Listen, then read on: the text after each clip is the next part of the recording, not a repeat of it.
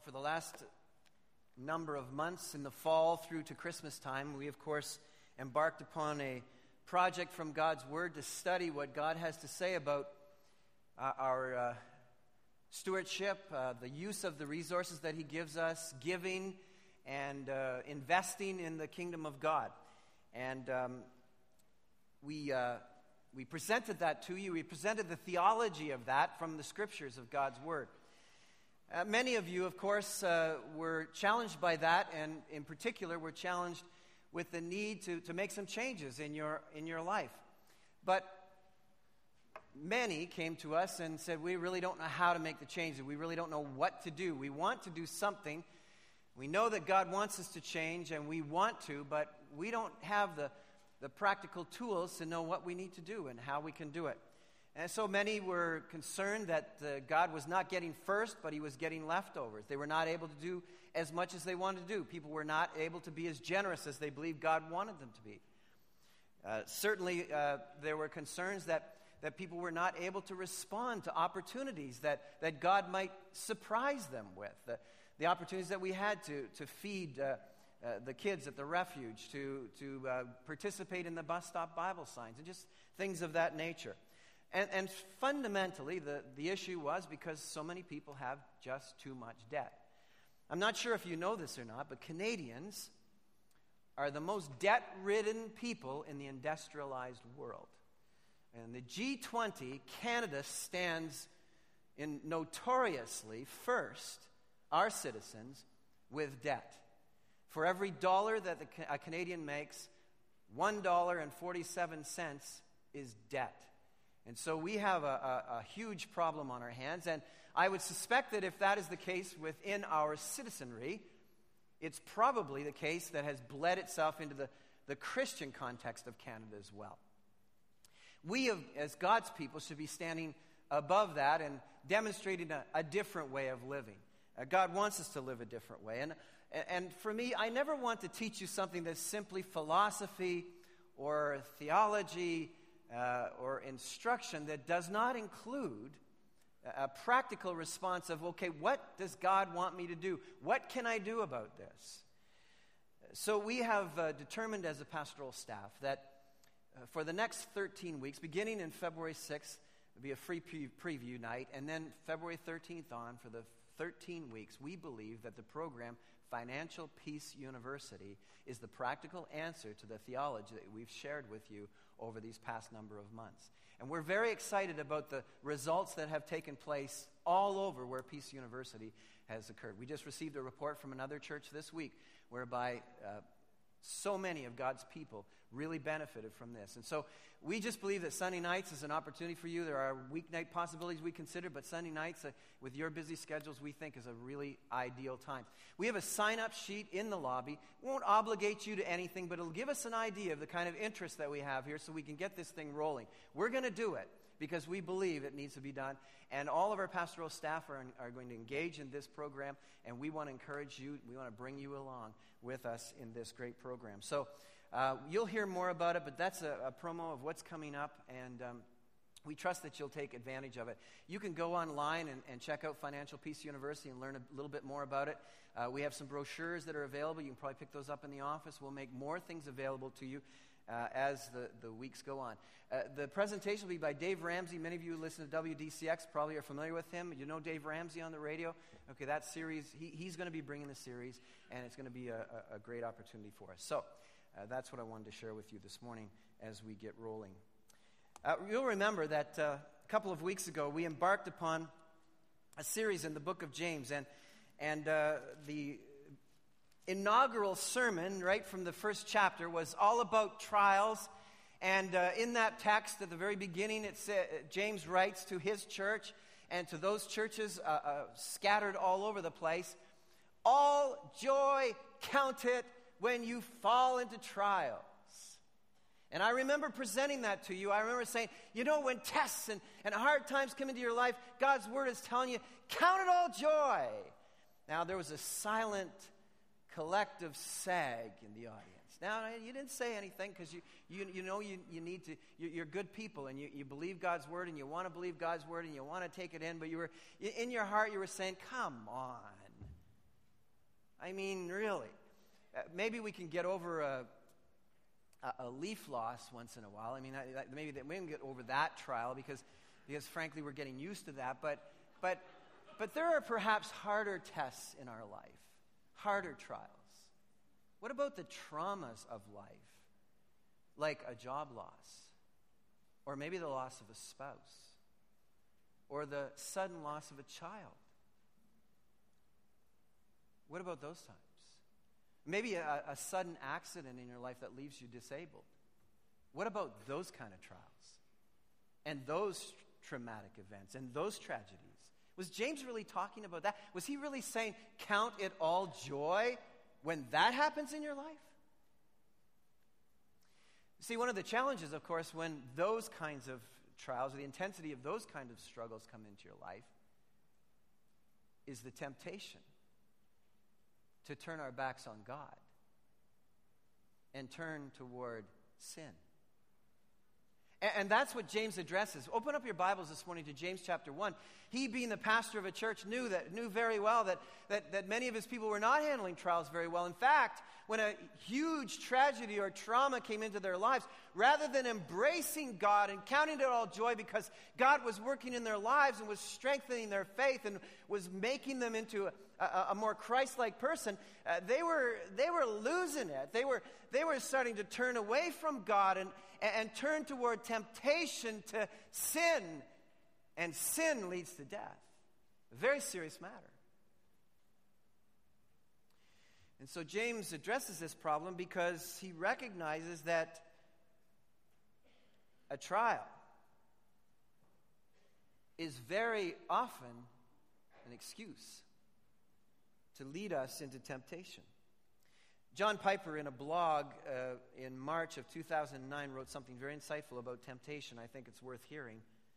Every step, he writes, we take in is a step into the presence of temptation. There is no moment of your life that is not a moment of temptation. A moment when unbelief and disobedience is not a possibility. So I want to get real about temptation this morning. I want to talk to you about temptation. Because there are, in, in most normal human reaction to trials and trauma and nasty things that come into your life, go one of two directions. We either look around to try and blame someone, or we use the trauma as an excuse to sin. Now, I hope I'm not dating myself too much here, but, but this whole blame thing about sin and, and, and temptation, excuses, it, you remember a guy named Flip Wilson? Does anybody remember that? Now, don't you leave me out twist. Thank you, thank you. Flip Wilson. Remember what he used to say? When something bad happened, he did something bad, what did he say? The devil made me do it. He's always just passing it off. It's not me, it's the devil. The devil made me do it. You're going to notice in this text that the devil is not mentioned at all. Join with me. James chapter 1, verse 12. Blessed is the man who perseveres under trial. By the way, the word trial and temptation are the exact same word in the original language. Because when he has stood the test, he will receive the crown of life that God has promised to those who love him when tempted. No one should say, God is tempting me, for God cannot be tempted by evil, nor does he tempt anyone, but each one is tempted when by his own evil desire he is dragged away and enticed. Then, after desire has conceived, it gives birth to sin, and sin, when it is full grown, gives birth to death. Don't be deceived, my dear brothers. Every good and perfect gift is from above, coming down from the Father of the heavenly lights, who does not change like shifting shadows. He chose to give us birth through the word of truth that we might be a kind of first fruits of all He created. Our Father, as we uh, open your word and it sits open before us this morning, I ask that you would uh, uh, work uh, vigorously in our hearts. There are no doubt uh, examples throughout the, the, the, the, congregation this morning of, of trauma and trials and, and tragedies. And if there aren't, Father, we know they are, they are they, they set upon us in an instant. Maybe in the past, Father, we have not turned to you, but we have turned to temptation, turned away from you. Lord God, I pray that we would help to, that you would help us to understand the critical urgency of getting this right. Lord, I pray that, you, that we would not be swept away. I pray that we would understand that what we are talking about here is death and life. It's framed by James in a, a very serious matter. And Lord, I pray that, that you might grip our hearts today and that, that our souls might respond to you. Lord, our spirit might respond. Change us, Father. Draw us to yourself. Make us like Christ, I pray. And help us to win over this matter of temptation. It is real and it is relentless. And I pray, Father, we would know victory in Jesus' name. Amen. So, James starts out his letter with the spiritual value of trials, but quickly, quickly notes that there is incredible challenges to trials as well in terms of our spiritual development. We have just been singing not too long ago, Today I choose to follow him. Today, today I choose to follow him. Today I don't want to lose my footing. I want to follow the Lord. I want to choose him. But in truth, a significant trial. I, I'm perhaps only one significant trial away from being swept away from that, that prayer, that song of prayer to God. So, how do we choose? How do we choose to follow Him? How, how can you and I stand up under the test of trials, trauma, and tragedies and not turn to sin? That's what we want to look at today. Because there are many portals to sin, but what I've discovered in my own life and in the life of people around me is that trials, pain, tragedy are among the quickest. Sadly, sometimes the most minor of inconvenience can send us for a loop. And make no mistake about it a trial, a tragedy, is always a turning point in your life you will either grow in your faith or you will let sin kill you. One or the other. There's no in between, there's no coasting. You will either grow or you will let sin kill you. And so I want to talk to you about three things this morning. One, there is a way that leads or brings life and honor. There is a way that brings shame and death, and there is a God who warehouses everything worth having. Know this first that trouble is never meant to take us away from God, it's always to turn us to God. You need to know about your God. He wants your undivided attention. And He will go to great extremes to get it. In fact, um, He didn't spare His own Son. But by the Holy Spirit, the Son of God was led into the wilderness to be tested, to be tempted. And there he was victorious. The Son of God, proving that by God's strength, through God, you can be victorious over temptation.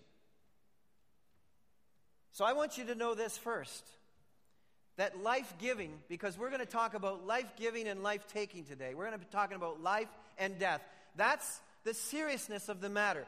Uh, the simple reality is this life giving happens when trials cause us to turn to God. That's what James was pointing out. That's why he said, Consider it pure joy, my, my brothers, my sisters, when you fall into really heavy times. Because the testing of your faith during those heavy times, when you persevere, when you hold on desperately to God, you will grow. You will gain life. You will gain strength. Hold on. But trials, to test our faith and our loyalty, can become temptations to sin. That's what happened in the Garden of Eden, the, the first Adam. The second Adam, of course, is Jesus Christ. The first Adam was Adam. Adam and Eve in the Garden of Eden. They had everything perfect, it was pristine. It was there in that garden that the first test was uh, put upon them. God gave them His word. And understand this temptation is all about a lure to allow your life to fall away from the truth. to, uh, to jettison the truth of God from your life.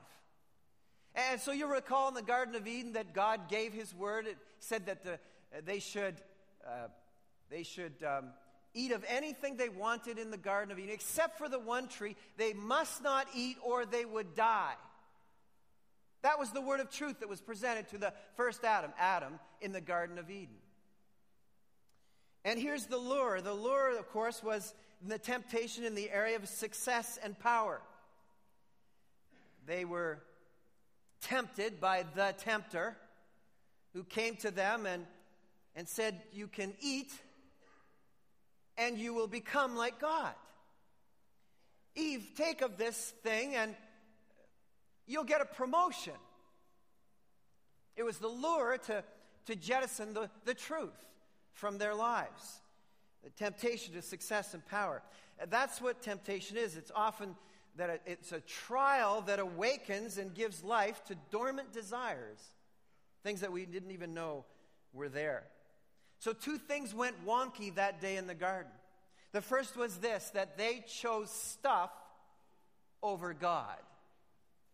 And the second thing is that they chose their preferences over God's promises.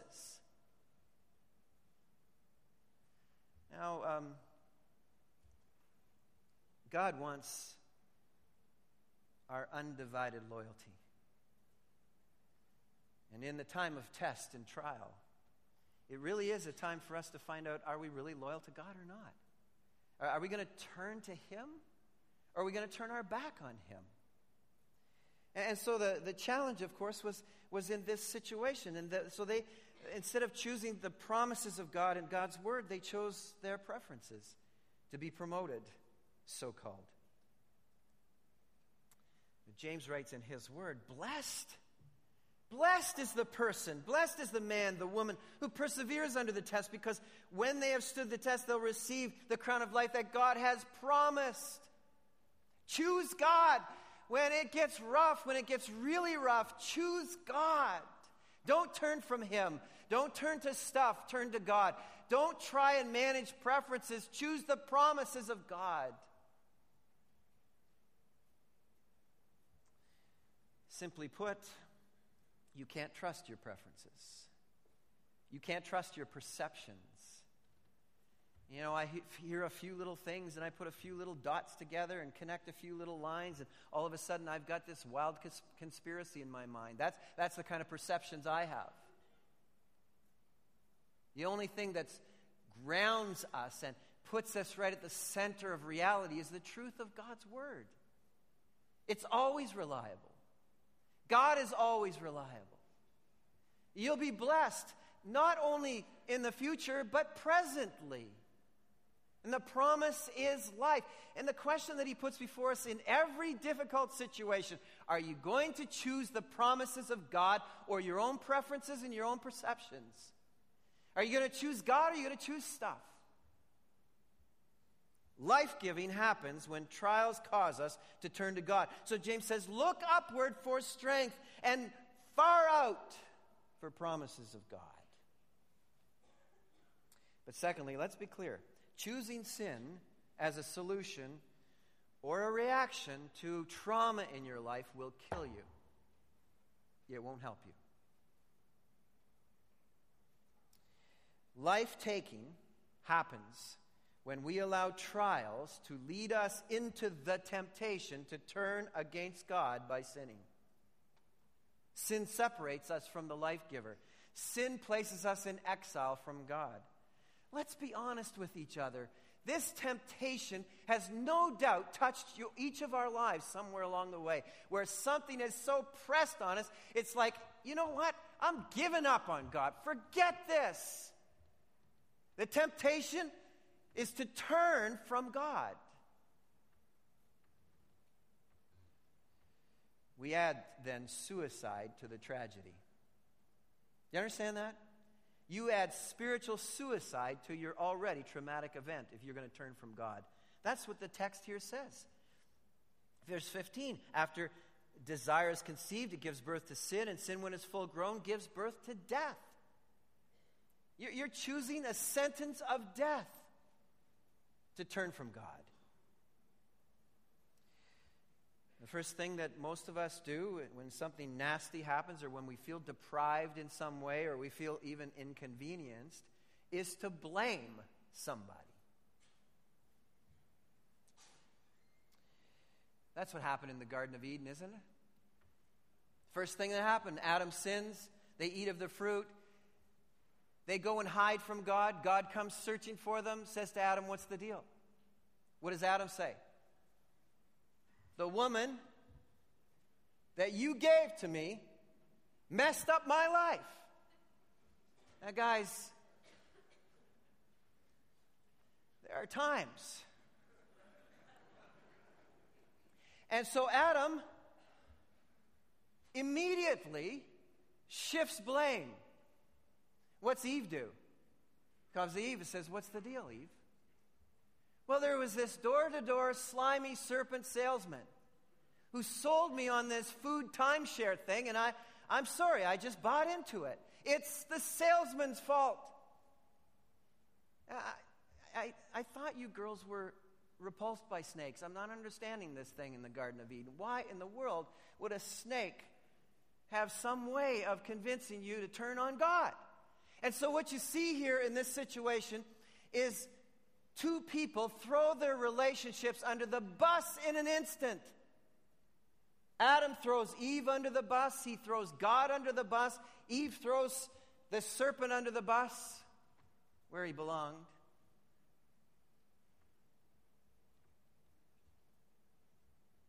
You know what James says? Forget the Flip Wilson garbage. Each one, verse 14, is tempted when by his or her own evil desires he or she is dragged away and enticed. The bad news, everybody, is you are the problem, and I'm the problem in this thing. Don't look around for someone else to blame. It is essential to own your desires and their danger and power to entrap you and destroy you. The battleground for loyalty to God is fought within the landscape of your own character. That's what the teaching is here in the Word of God. And of course, the biggest temptation for us when an immense trial or trauma or test or weight comes into our life is to say, wait a second. Who's running this universe? I mean, who's the sovereign God of this universe? Who in the world is the one allowing this in my life. It's God. And you know what? If that's the way He wants to kind of treat me, I'm bailing.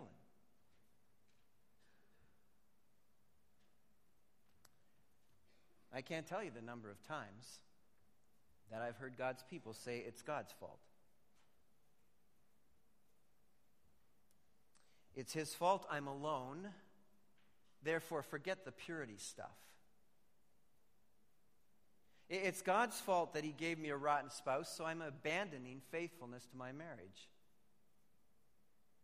It's God's fault that, that, that the job downsize took place and I don't have enough money anymore, so I, I'm sorry, I'm taking it from what I was going to give to him. Because God has left me no choice but to sin. James says in verse 13, Are you kidding me? When tempted, no one should say, God is tempting me. For God cannot be tempted by evil, nor does he tempt anyone. Let's make no mistake about this. The God who loves you the God who sent his son to die for you and to bring you into his family and to rescue you, that God cannot be talked into or tempted into doing something nasty to you. He, he never has an evil idea ever come into his mind, nor would he ever let an evil idea come into his mind, nor does he try purposely to make you fail. On the contrary, the tests, the trials, the traumas are designed to get your attention Because when good things are rolling in our lives, we tend to drift away from our intimacy with God. He wants us back. He wants us to turn to Him. And so, um, the teaching here, of course, is, is that, that God allows us, by, in the fact that we live in a broken, fallen world, uh, to, to be in the presence of temptation. But He never sets out for us to fail. He doesn't sit in heaven conjuring up ideas of how hard it's going to be so that uh, I'll, I'll make it really difficult for them so they won't possibly succeed.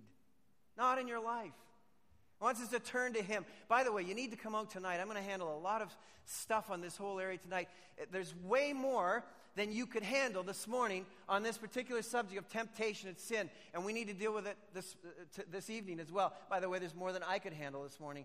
Uh, so you can't handle the truth. So you need to come out tonight to handle more of the truth that we're going to deliver. So please, if you're not in the habit, this is so important. This is life and death stuff. The lure of sin is not somebody else's fault. We live in a culture that refuses to take accountability for anything. In fact, this word phrase here, your evil desire, is the word epithumia. Two Greek words put together, epi and thumia. Epi meaning among or on, thumia meaning passion. It's your deal.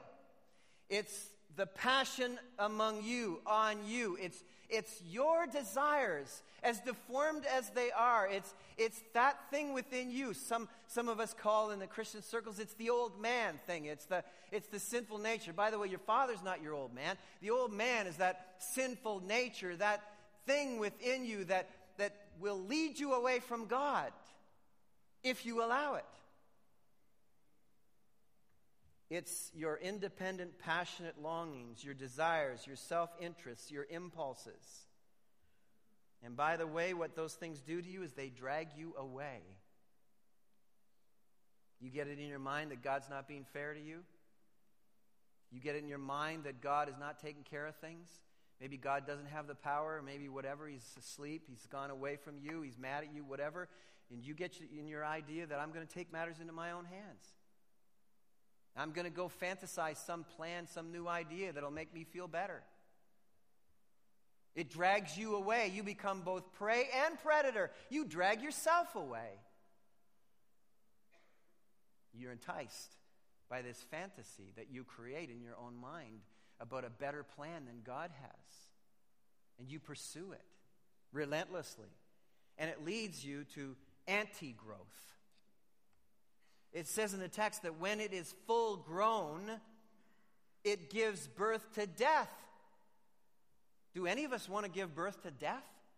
Of course we don't, but that's what this does. It takes you to a full grown completion in sin. You become skillfully shaped in evil. You become an expert, expert in sin making. You, you become a sin making machine instead of becoming more and more Christ like, which was the purpose of the test and the trauma and the situation in the first place. It's a desperate situation. By the way, there are four dangerous lures that I just want to give you. I just want to throw out for you this morning so that you can think about them in your own life because maybe you've bumped up against these things. We'll just give you a bit of an outline this morning, not go into too much depth. I want to go into more depth tonight about some of the hard questions of this whole temptation, sin, God, testing, all of that. What's the deal? But let me just give you quickly some lures to temptation. One is success. Probably at the top of the list is success.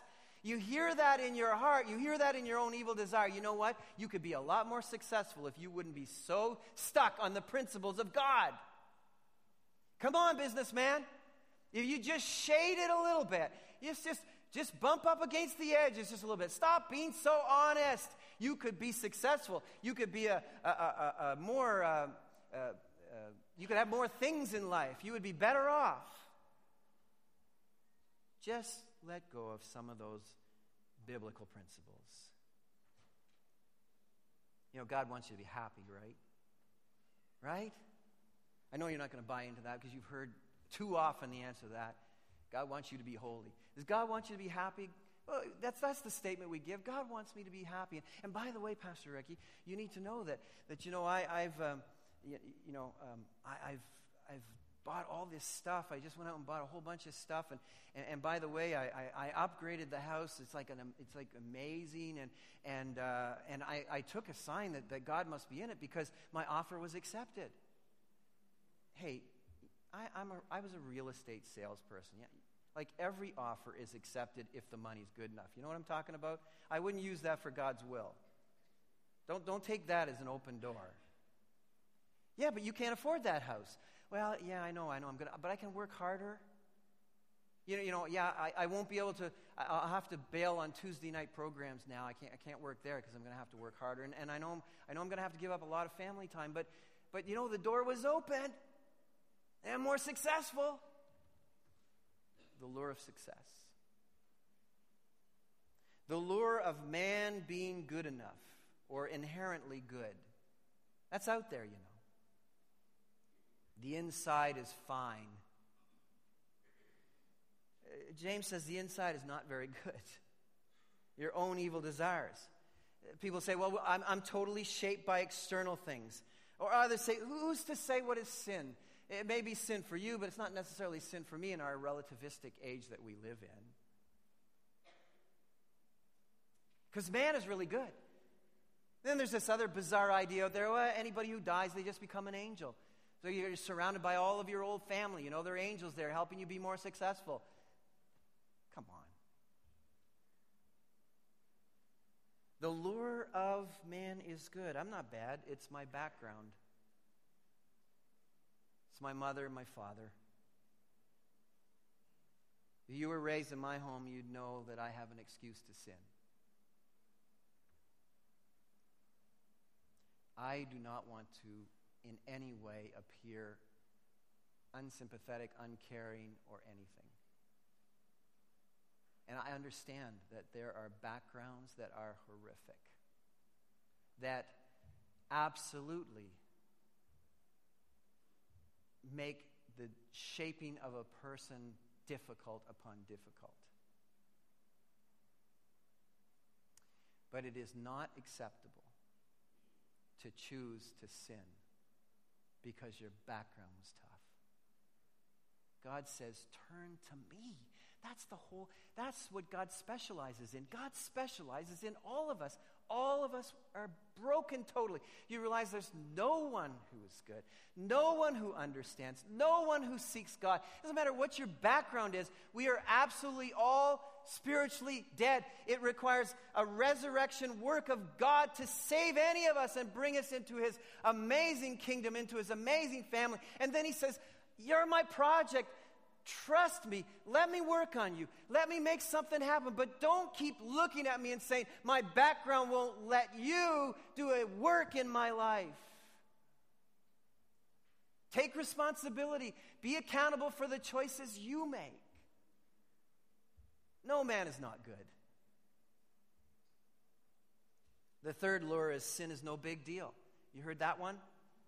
What I'm doing isn't harming anybody because I'm doing this in private. You kidding me?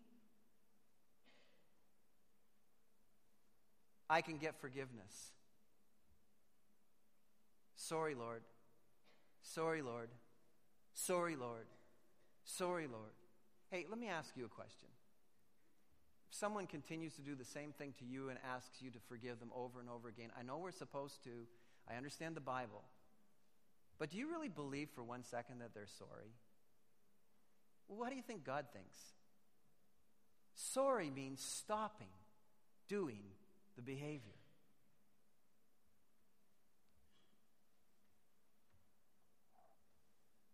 Okay, so my thought life is whatever, but I'm not acting on it. Well, maybe not yet. Who says it's sin? The Bible can be variously interpreted. I'll be happy by this choice. I know it's not what God says is okay, but it'll make me happy. James says when this stuff is full grown, it gives birth to death. It won't make you happy. The, the other one, which we've really touched on, but I want to I wanna hit it again, it's all God's fault.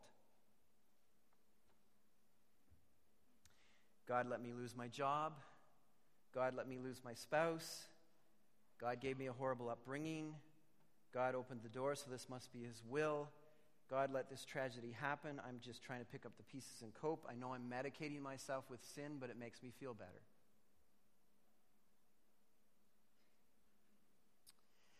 Do you know what James says? Look at what he says. Verse 16. Stop being deceived. Stop letting your epithumia deceive you and turn you away from God. Sin is a choice, a very bad choice. And it's a choice to give your life away. In fact, it, is, it takes away your life. So the third and final reality is here God is not the taker. James says, Look at, turn this way, folks. Every good and perfect gift is from above. Don't turn to yourself. Don't turn away from God and turn to some fantasy that you've created and move in that direction. No, turn to God. You choose sin, you're going to choose to suffer. You turn to God, and He offers completeness in Christ, a complete makeover. It's the right way to do it. God does not send temptations, He sends good and perfect gifts, like wisdom, for instance. Every good and perfect gift is from above, coming down from the Father of the heavenly lights, who does not change like shifting shadows. He chose to give us life through His Word. Know this God is Father, creator of all good things. God is light. We're not at the mercy of chance or good or bad fortune or the luck or bad luck of our background to excuse our bad behavior. We're not at the fate of astral bodies and systems. That's, that's why James says he, he's the Father. God is the Father of the heavenly lights. I, I suspect all around his church and Perhaps even in his church, there were some people who were dabbling with the whole idea and the whole notion that, that we're somehow, our life is somehow uh, um, corralled and shaped and driven and, and, and, and directed by the astral bodies, the alignment of the planets, the alignment of the stars. I can't help my sin. I'm a Sagittarius. What can I say? I, I really am, even though I shouldn't know that. James says, God is over the Father, the Creator. He made the stars, He made the planets, He made the moon, He made the sun. He put it all in its course. He runs it, He drives it, He directs it. It doesn't direct you, it doesn't direct God.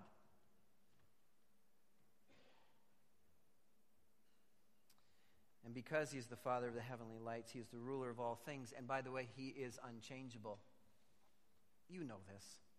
But sometimes, you know, when a really bad thing comes into our life, we think, I don't think God likes me today.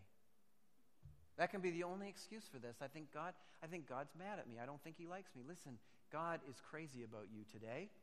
He's crazy about you yesterday and he's crazy about you tomorrow. The God who loves you, who chose to bring you into his family, never changes. He doesn't change his opinion about you. The situation that's in your life, whether traumatic or tragic or, or, or however hard it might be, however the trial is, eh, the guy's singing, you know, he never promised that the cross wouldn't get heavy. He never promised that the life we would lead wouldn't have to go uphill. He didn't promise any of that stuff, but what he did promise is that I love you and I will never leave you and I will never forsake you. And he never changes about that. You know that uh, the heavenly bodies move around, the moon moves around, and the earth moves around the sun, and, and the shadows change, and the seasonal effects on our life are quite dramatically different. We're freezing to death today. We'll be boiling in a few months. That's the way it works. But God doesn't change. He doesn't grow cold, He doesn't get hot. He just always loves you. And He chose you as a special project, regardless of how your background materialized to make you into a special treasure and an amazing testimony to what God can do in a life that turns to Him when trouble happens. Regularly, when big trouble hits, everybody leaves. The people who hung out with you when you had everything clicking and all the money and success and, and everything was cool, you know what? They all leave. God will never leave you, and He will never forsake you.